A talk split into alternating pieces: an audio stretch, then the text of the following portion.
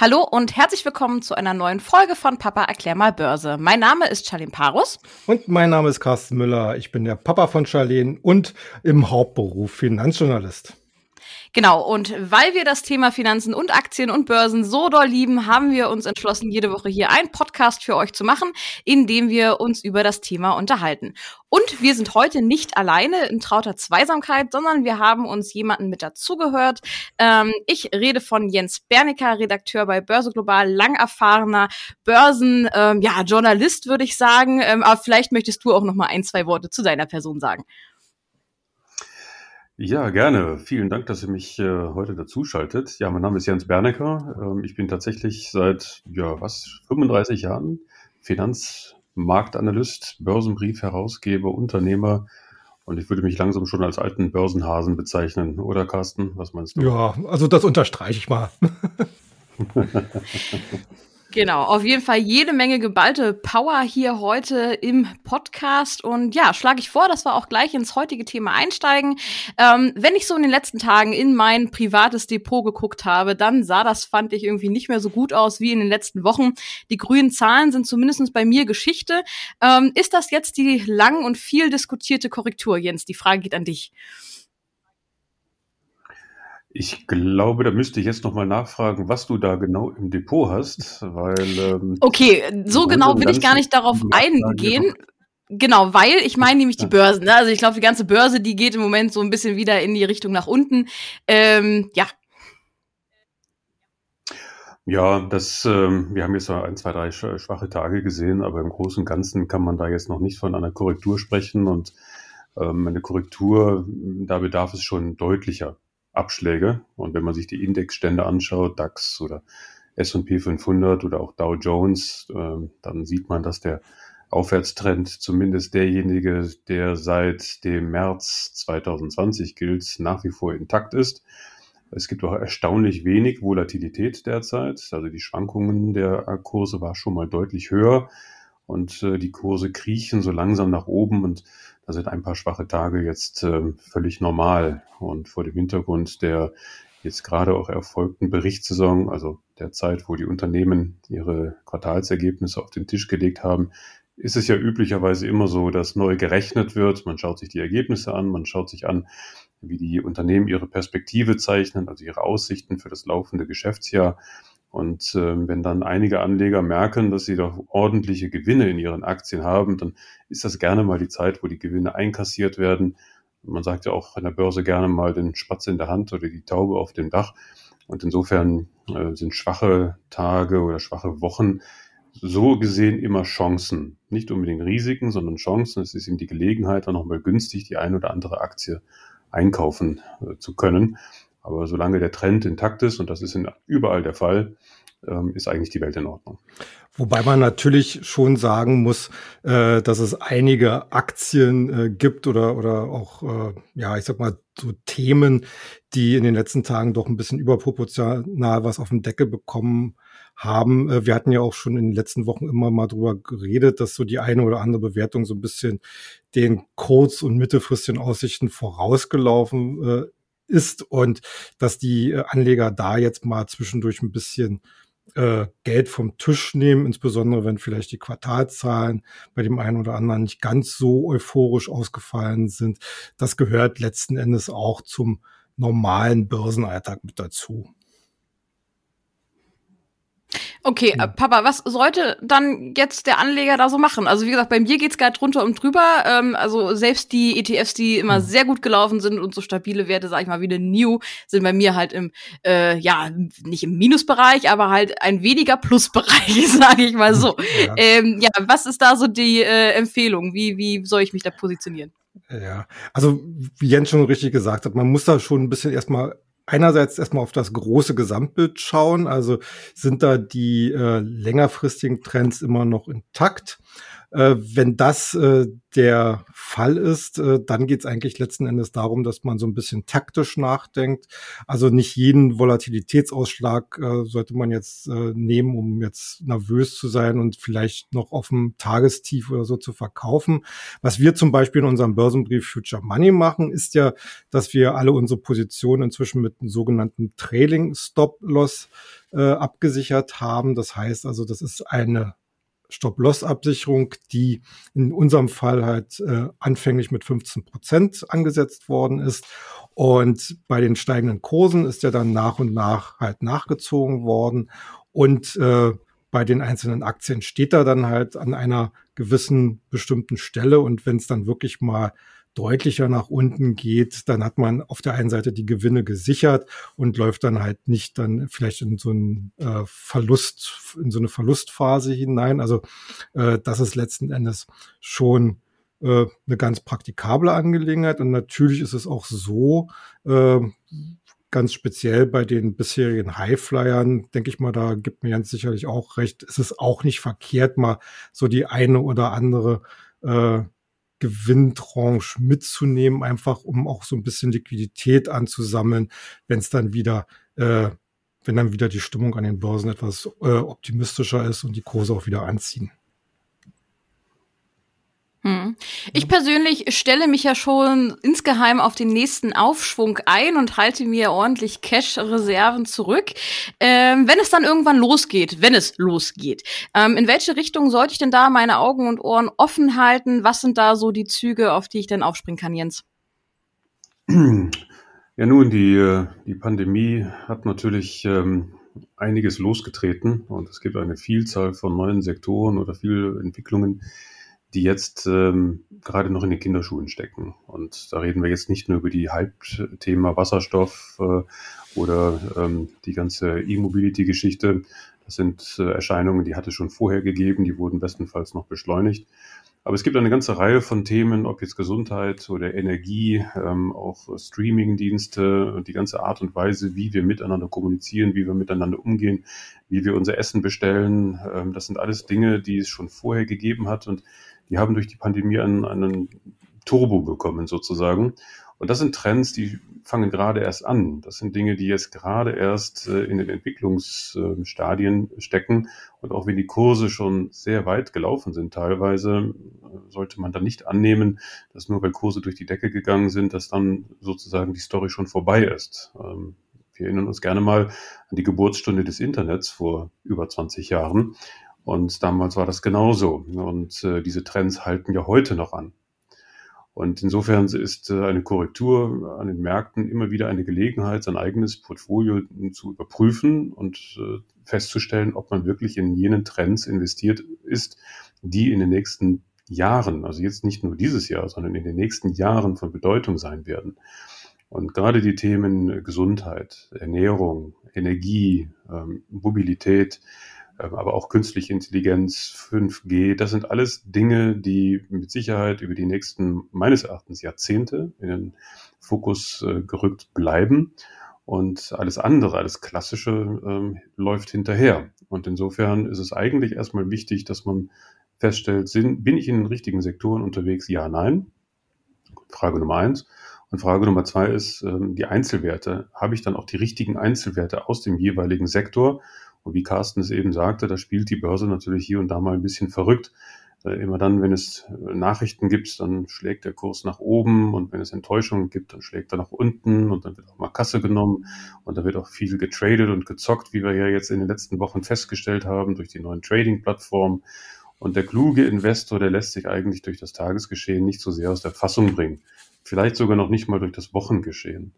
Es ist in dieser Situation eigentlich immer sehr sinnvoll, ein paar Schritte zurückzugehen, the big picture im Blick zu behalten und darauf zu vertrauen, dass die Unternehmen, die jetzt eben angefangen haben, Fuß zu fassen, dass sie schon vieles richtig machen. Das kann man ja anhand der Quartalszahlen auch immer überprüfen. Und da muss man sich auch durch diese Schwankungen von Tag zu Tag oder von Woche zu Woche nicht so sehr verblüffen lassen. Das hm. gehört heutzutage zum Börsengeschäft.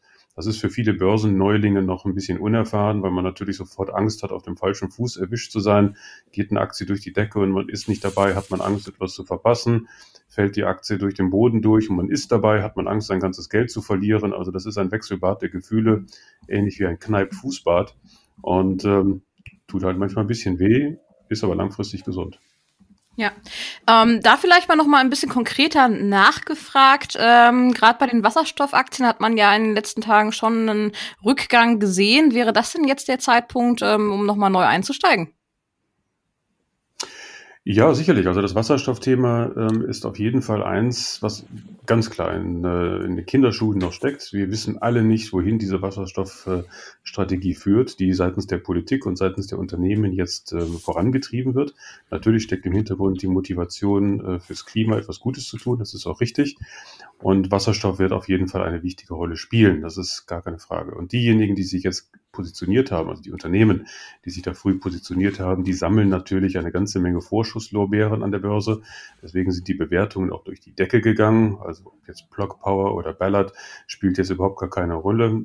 Die sind alle sehr, sehr teuer gemessen am Umsatz und gemessen am Gewinn.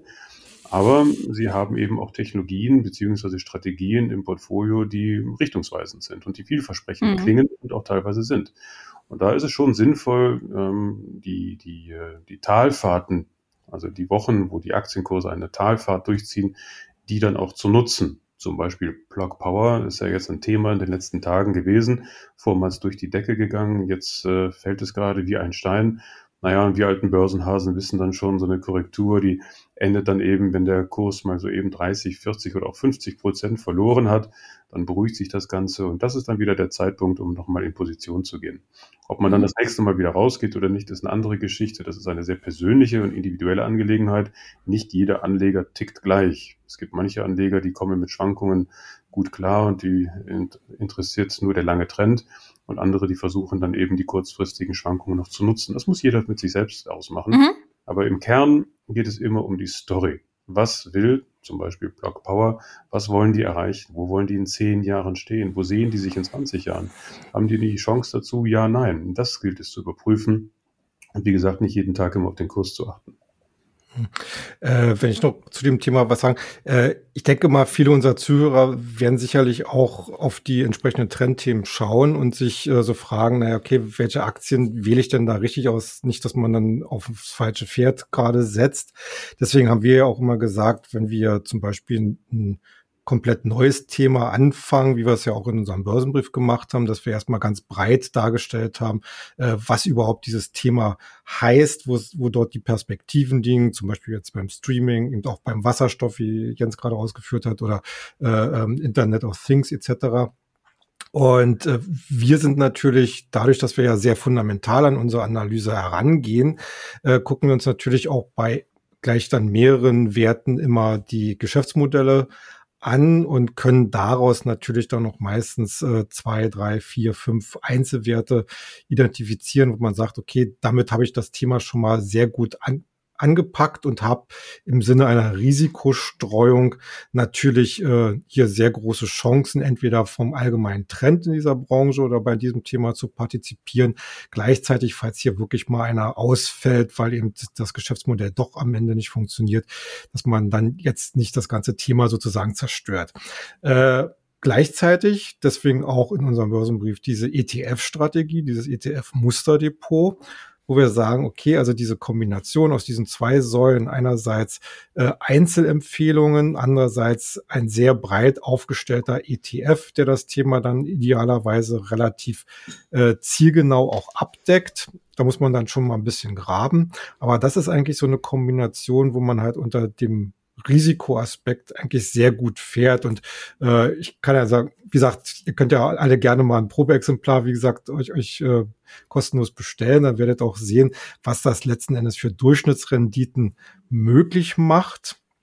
Äh, äh, bei, bei ETFs, ohne jetzt hier großartige Risiken einzugehen, aber trotzdem bei solchen Themen dabei zu sein. Und man muss einfach auch mal sagen, äh, gerade wenn man jetzt 10, 20 oder 30 Jahre an der Börse tätig sein will, wenn man unter dem Aspekt dort agiert, sich einen langfristigen Vermögensaufbau zu, äh, zu schaffen, äh, dann sind solche, na, ich sag mal so zwischendurch Highflyer, wie wir, wie wir es auch äh, in den letzten Monaten gesehen haben, zwar sicherlich immer so ein bisschen das Salz in der Suppe, aber letzten Endes die, die nachhaltigen Renditen werden halt an anderer Stelle verdient und äh, die werden dann im Normalfall auch mit deutlich geringeren Risiken äh, verdient.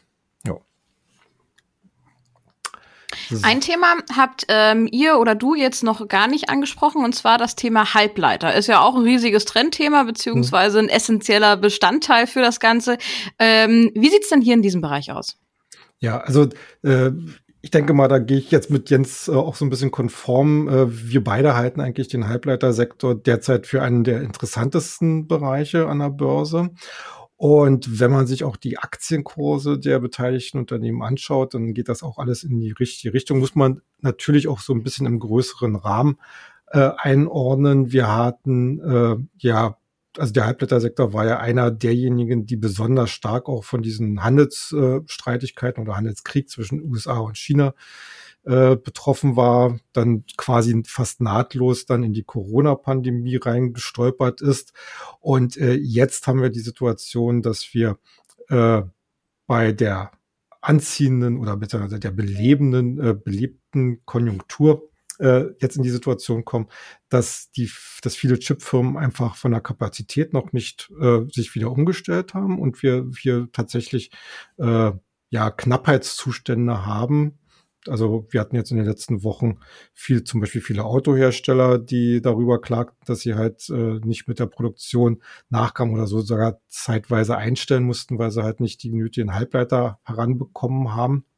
Und das sorgt natürlich auch bei den entsprechenden Chip-Aktien äh, an der Börse erstmal für Auftrieb, weil man natürlich äh, so rechnet, dass hier äh, eine entsprechend hohe Nachfrage da ist und dass die sich auch äh, sozusagen äh, in der, im zeitlichen Ablauf äh, noch ein bisschen weiter hinausstreckt, als man vielleicht von so einer kleinen Sonderkonjunktur sich erwartet hat. Ähm, bei den amerikanischen Chip-Produzenten äh, finde ich äh, noch ein ganz interessantes Detail. Die hatten ja jetzt äh, dieser Tage quasi einen Brandbrief an äh, das Weiße Haus geschickt, an, an, an äh, den neuen US-Präsidenten Joe Biden, äh, wo sie gesagt haben, also die amerikanische Regierung sollte doch über eine finanzielle oder strukturelle Unterstützung der amerikanischen Chipindustrie nachdenken. Schließlich äh, würden sie jetzt Wettbewerbsnachteile bekommen, weil viele ausländische Regierungen halt ihre ihre dortigen äh, Chip-Industrien äh, halt auch äh, monetär und äh, strategisch halt unterstützen ist nicht ganz so von der Hand zu weisen. Vor 30 Jahren hatte die US-Chip-Industrie einen Anteil, Weltmarktanteil von 37 Prozent. Jetzt liegt er bei rund 12 Prozent. Und das Weiße Haus hat jetzt auch angekündigt, dass es wohl in den nächsten Wochen so eine Executive Order, also, also im Prinzip äh, so, ein, so ein äh, Präsidentenerlass äh, geben soll, wo jetzt die Lieferketten äh, überprüft werden sollen, um sozusagen hier äh, zu, zu sehen, ob ob man da jetzt optimieren kann. Und natürlich hoffen Firmen wie Intel, wie Micron Technology etc., dass da vielleicht auch ein monetärer äh, Incentive äh, mit stattfindet. So zumindest jetzt die, die entsprechende Meldungslage.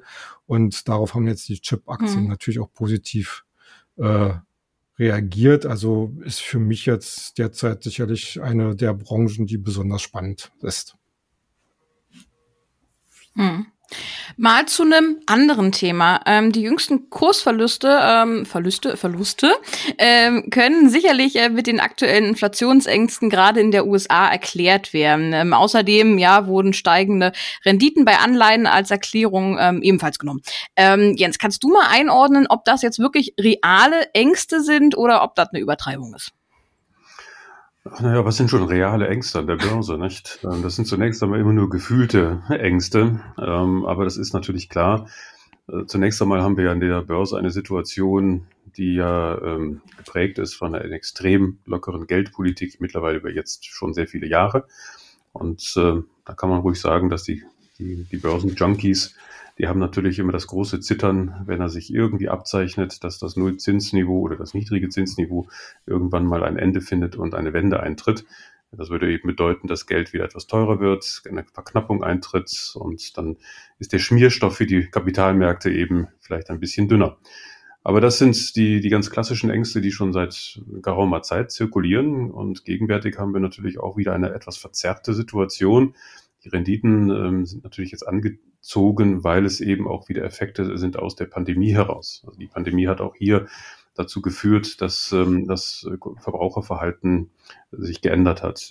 Es gab einen Nachfragestau, der sich jetzt irgendwo aufgebaut hat in den Lockdown-Phasen, der sich sicherlich irgendwann wieder entladen wird. Ähm, auch viele Geschäfte, die bislang geschlossen waren oder die noch immer unter Restriktionen leiden, werden irgendwann wieder äh, den Weg zur Normalität führen. Und dann führt es natürlich dazu, dass wieder vermehrt gekauft wird und viel Geld ausgegeben wird. Und das führt natürlich dann auch zu höheren Preisen, das ist klar.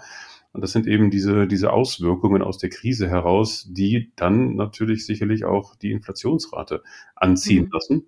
Und die amerikanische Zentralbank hat ja auch schon angekündigt, dass sie durchaus sich dessen bewusst ist, aber auch sagt, wir sind gerne bereit, eine Inflationsrate von zwei Prozent oder mehr für eine ganze Weile zu tolerieren, ehe wir an der geldpolitischen Schraube drehen. Das heißt, die äh, aktuellen Sorgen, die die Märkte haben in Bezug auf die Inflationsrate, ähm, sind jetzt ein bisschen ähm, überzogen, weil es nicht bedeutet, dass damit die Zentralbanken die Zinswende jetzt einläuten.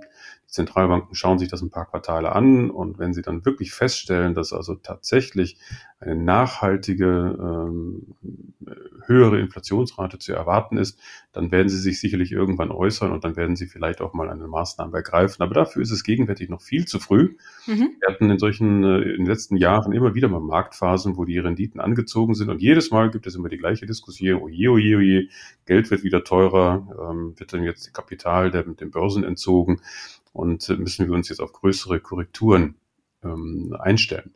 Und an dem Punkt sollte man vielleicht auch mal festhalten, also steigende Zinsen oder steigende Renditen sind jetzt nicht unbedingt das Gift für die Börsen. Das wird ja gerne mal so in den Lehrbüchern gesagt, dass wenn die Zinsen anziehen, dass dann die Aktienkurse leiden. Und äh, da hat es ja nun in den letzten Jahren, in den Jahrzehnten immer wieder Phasen gegeben, wo man zeigen kann, also nein, das ist nicht der Fall. Man kann es ein bisschen vergleichen wie mit dem Segeln. Das segelt sich mit Rückenwind natürlich sehr viel einfacher, als wenn man so ein bisschen hart am Wind segeln muss und man, oder gegen den Wind. Ja, man kommt auch an, man muss halt öfters kreuzen, ist anstrengender, mehr Zickzackbewegungen, aber trotzdem kommt man irgendwo ans Ziel. Und so ist das hier mhm. eigentlich an den Börsen auch. Und wenn wir tatsächlich mal steigende Zinsen bekommen sollten, dann ist das für die, dann ist das sicherlich nicht das Ende eines langjährigen Bullenmarktes, es kann bestenfalls bedeuten, dass die Wachstumskurven oder die Kursavance ein bisschen flacher ausfallen und dass ähm, dort ein bisschen mehr selektiert wird zwischen den einzelnen Sektoren. Aber im Großen und Ganzen ist das jetzt auch nicht schlimm. Aber wie ich es eingangs schon sagte, die Börsen sind es halt eben gewohnt oder sind ein bisschen verwöhnt wegen dem billigen Geld, dem vielen, vielen billigen Geld. Und ähm, da hat man immer wieder die Sorge, dass, die, dass der, der Schmierstoff entzogen wird. Aber also da bin ich ganz entspannt, weil das sind, glaube ich, erstmal nur temporäre Diskussionen. Ja, ja äh, wenn ich noch kurz sagen, ich meine, man muss sich ja auch mal anschauen, wo wir da herkommen. Ne? Also äh, okay, in Amerika haben wir ja äh, strukturell immer ein bisschen höhere Zinsen gehabt. Äh, wenn man sich jetzt die Eurozone anguckt, man findet ja zum Beispiel im Unternehmenssektor und erst recht im Staatsanleihensektor derzeit keine Anleihe, die nur mit einer halbwegs vernünftigen Rendite daherkommt. Also äh, gerade im Investmentgradbereich, also mit den hohen bis höchsten Bonitäten, äh, ist eigentlich durch die Bank alles mit äh, unter null Prozent da. Also wenn man sich jetzt mal überlegt, äh, dass ich hier eine, eine gewisse äh, Renditesteigerung vielleicht in den nächsten ein, zwei Jahren umsetzt, dann reden wir wahrscheinlich so von 100, vielleicht 200 Basispunkte. Also dann, dann war dann äh, selbst denn dann war wahrscheinlich mit Inflationsabschlag dann immer noch um die Nulllinie vielleicht äh, ein halbes Prozent. Und äh, da muss man einfach sagen, äh, da hält eigentlich der Aktienmarkt locker dagegen. Das sind halt, wie Jens gerade schon sagte, das sind halt so eine Phasen, da äh, wird sich mal ein bisschen Gedanken gemacht. Ich sehe das auch so ein bisschen unter dem äh, unter dem Ansatz, naja, jetzt sind die Märkte so gut gelaufen, jetzt müssen wir mal wieder irgendeine schicke Begründung finden, äh, um ein paar Gewinne mitzunehmen. Ich glaube, äh, spätestens in drei, vier, fünf Wochen redet, glaube ich, keiner mehr über Renditen, sondern da geht es dann auch wieder um die, um die Frage, äh, äh, was bringt die Frühjahrsrallye oder äh, die Sommerrallye, je nachdem, wo wir dann stehen. Okay. Ähm, seit circa zwei Wochen ähm, gibt ja auch den kostenfreien Newsletter von Börse Global. Da schreibt ihr beide ja auch ganz fleißig ähm, dran ja. mit. Ähm, und ja, da für euch übrigens nochmal die Info, ähm, wenn ihr da Interesse habt, könnt ihr euch gerne ähm, anmelden. Den Link packe ich euch in die Show Notes rein. Ähm, und ansonsten auf unserer Internetseite könnt ihr euch auch gerne dafür anmelden. Dann bekommt er den nämlich immer am Wochenende zugeschickt und bleibt immer up to date. Aber um euch auch ein bisschen Lust auf die neue äh, E-Mail, auf den neuen Newsletter zu machen, äh, mal die Frage, Papa, was habt ihr denn da so wieder ausgeheckt? Worüber wollt ihr schreiben? Ja, also äh, die Zuhörer, die uns ja schon eine ganze Weile äh, verfolgen, wissen ja, also Jens und ich schreiben ja einerseits den Börsenbrief Future Money. Da geht's ganz klar und ganz fokussiert halt, wie gesagt, um die äh, zukünftigen Trendthemen, auch äh, also digitale Geschäftsmodelle äh, etc. Und äh, wir wissen allerdings auch, dass viele Leute, und ich finde das ja durchaus auch vernünftig, äh, in ihren, ähm, ja, ich sag mal so, in ihren Depots auch ein bisschen breiter sich aufstellen wollen. Also gerne auch mal, weiß ich was, eine Telekom, eine Daimler oder eine BASF drin haben. Ähm, und äh, da haben wir uns halt gedacht, okay, äh, wir machen einfach mal zum, zum Wochenschluss, äh, das ist dann sozusagen der Part von Jens, dass er einfach mal raufschaut, okay, was waren, was war denn so äh, der wichtigste oder die wichtigsten Trends äh, äh, so generell an den Börsen und dann gucken wir uns äh, dann einzelne Werte an, die für Schlagzeilen sollten. Also das ganze Ding ist äh, einerseits stark newsgetrieben, äh, dass wir gucken, okay, wo gab es jetzt neue Chancen oder neue Risiken, aber natürlich, und das ist eigentlich auch so ein bisschen das Spannende, dass wir äh, natürlich auch immer mal nach rechts und nach links gucken und uns einfach mal auch äh, Werte anschauen, die vielleicht äh, in den nächsten Tagen oder Wochen entsprechende Schlagzeilen generieren wollen. Also gerade jetzt in der Berichtssaison ist es natürlich immer spannend zu gucken, okay, also nächste Woche kommt halt der und der äh, mit seinen Zahlen raus, was wird erwartet, äh, wie, wie sicher sind die Schätzungen, wie könnte die Aktie darauf reagieren, äh, weil das ist ja letzten Endes auch so ein bisschen das spekulative Element, was wir äh, unter allen Risikoaspekten trotzdem ja äh, weiter vorantreiben wollen. Denn äh, letzten Endes in der, äh, ja, im Timing liegt natürlich auch manchmal der spannende Gewinn. Und äh, deswegen haben wir natürlich dazu auch äh, entsprechende Musterdepots beziehungsweise äh, ein Wikifolio aufgelegt. Ähm, und das wird dann halt jetzt die nächsten Wochen, Monate und ich hoffe doch Jahre dann so weitergehen. Den Link oder die Links zu unseren Wikifolios kann ich euch gerne auch nochmal mit in die Shownotes reinpassen, äh, reinpacken. Aber Jens, nochmal eine ganz kurze Frage an dich. Am Anfang meintest du, du bist seit 35 Jahren im Marktbusiness. Unseren Podcast hören, denke ich mal, überwiegend Leute, die noch nicht 35 Jahre im Business sind. Hast du vielleicht zum Schluss noch einen Tipp, eine Motivation an unsere Zuhörer, ja, wie sie sich da so äh, ja, verhalten, Glückwünsche, was auch immer? Oh, das ist schwierig. Ähm, denn tatsächlich ist das ja eine Frage der Erfahrung und ähm, die Art und Weise, wie man eben seine, seine Börsenerlebnisse verpackt und verkraftet. Ich glaube, das Wichtigste, was mir auffällt oder was ich immer wieder beobachte, ist, dass ähm, diejenigen, die frisch an die Börse gekommen sind, eine sehr, sehr hohe Erwartungshaltung haben und der Auffassung sind, dass man ähm, sofort und relativ zügig ganz ordentliche und nachhaltige Gewinne einfährt. Und äh, wie das eben so ist im Leben, äh, ist es meistens eben doch etwas anders und komplizierter. Es gehört eben zum Börsen, zur Börsenerfahrung dazu oder überhaupt langfristig erfolgreich an der Börse zu sein, dass man eben auch erlebt, wie es ist, mit Verlusten umzugehen und Schwankungen äh, umzugehen und auch im negativen Bereich äh, umzugehen. Also dicke, rote Minusposition im Depot zu haben, ohne dass man gleich also aus dem Fenster springt und meint, also man hat jetzt sein gesamtes Vermögen verloren. Ähm, hinzu kommt natürlich, dass immer noch so alte Geschichten wie der neue Markt so ein bisschen rumgeistern. Und äh, in Deutschland haben wir grundsätzlich immer so die Idee, dass Aktien risikoreich sind und äh, eher spekulativ sind. Und das ist nicht der Fall. Also das ist beileibe nicht der Fall. Meine Aktie ist ja nichts anderes als eine Beteiligung an einem Unternehmen. Und ähm, ich rate immer, auch in meinen Vorträgen seinerzeit, äh, den Leuten, ähm, sich darüber im Klaren zu sein, dass sie am besten die Aktien kaufen sollten, äh, dessen Produkte sie auch kennen und dessen Produkte sie vielleicht auch selbst einsetzen oder auch äh, dessen Produkte, von denen sie Fans sind. Und wenn diese Stories intakt sind, dann muss man sich über die Schwankungen der Aktienkurse nicht so sehr Gedanken machen. Es ist immer die Story und die Strategie des Produktes oder der Dienstleistung, die darüber entscheidet, ob ein Investment zum Erfolg führt oder nicht zum Erfolg.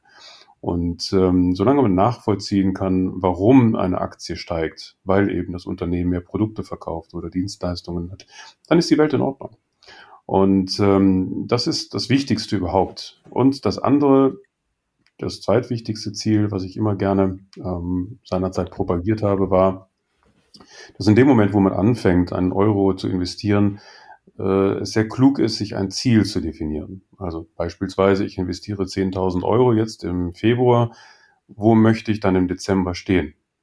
Möchte ich aus diesen 10.000 äh, 15.000 generieren oder sogar 20.000? Und ähm, wenn man ein Ziel hat, dann weiß man auch, mit jedem Schritt, also mit jedem Kaufen und Verkaufen einer Position, ob man diesem Ziel näher gekommen ist. Und wie wir alle auch aus dem Leben wissen, man kommt eben dann an, wenn es die Summe von vielen kleinen Erfolgen ist, also vielen kleinen Schritten. Und äh, das ist genau das, was an der Börse eben auch zählt. Wenn man ein, ein Depot hat von ungefähr 10 Aktien oder 15 Aktien, dann ist jede Aktie ein kleiner Schritt in die richtige Richtung, sein Ziel zu erreichen. Und das Schöne daran ist, man kann da jeden Woche, jede Woche oder jeden Monat überprüfen, ob man seinem Ziel näher gekommen ist. Und ähm, dann wird man auch feststellen, dass man gerne auch mal kleinere Gewinne einkassiert, weil es dann eben wichtig ist, seinem Ziel näher gekommen zu sein. Und wenn man dann am Ende des Jahres tatsächlich sein Ziel auch so erreicht hat, dann macht Börse plötzlich Spaß. Und äh, die meisten machen das aber nicht. Die meisten investieren einfach, kaufen Aktien und hoffen, dass das Ding jetzt einfach nur nach oben geht. Ja. Und ähm, das funktioniert nicht. Das ist so, als würde man einen Schrebergarten anlegen und man würde ähm, alles säen, Wasser draufschütten und dann in sechs Monaten wiederkommen in der Hoffnung, dass das also ein blühendes Paradies ist. Und jeder, der einen Schrebergarten schon mal gehabt hat, weiß, dass das natürlich nicht so ist. Ja, man muss immer wieder hingehen, man muss immer wieder ein bisschen Unkraut äh, entfernen, also ein bisschen arbeiten. Und so ist das mit einem Aktiendepot auch. Das ist nichts anderes wie ein Schrebergarten, der ein ständiges kleines Arbeiten oder Mitarbeiten erfordert. Und wenn man das konsequent tut, dann wird man auch seine Ziele erreichen. Und das sind schon zwei wichtige Dinge, die man einfach mal üben kann, um ein bisschen Selbstdisziplin äh, in das Investieren reinzubringen und sich dann auch schlussendlich nicht so sehr irritieren zu lassen von diesen täglichen Nachrichten, die auf uns niederprasseln. In der Welt des Internets sind es fünf, sechs, siebentausend Nachrichten, die uns jeden Tag erreichen. Das ist eine wahnsinnig laute Geräuschkulisse. Und da noch irgendwo die Orientierung zu behalten oder zu wissen, was richtig und was nicht richtig ist oder was wichtig und unwichtig ist, das ist dann schon sehr, sehr schwer. Und Carsten und ich plädieren ja auch dafür, dass ähm, der Investor sich eben auf das Wesentliche konzentrieren soll, zum Beispiel unseren Brief oder unseren Newsletter, äh, und sich nicht so sehr genau. ähm, äh, von, diesen, von dieser Flut an Belangenlosigkeiten aus der Bahn werfen zu lassen. Ja. Ich finde, das waren gelungene Schlusswörter und ähm, euch da draußen wünsche ich natürlich immer ganz, ganz viel Erfolg und dass ihr auch eure Verluste natürlich verkraften könnt. Aber für diese Woche erstmal bleibt erfolgreich und wir sehen uns beim nächsten Mal. Ja. Macht's gut. Dankeschön.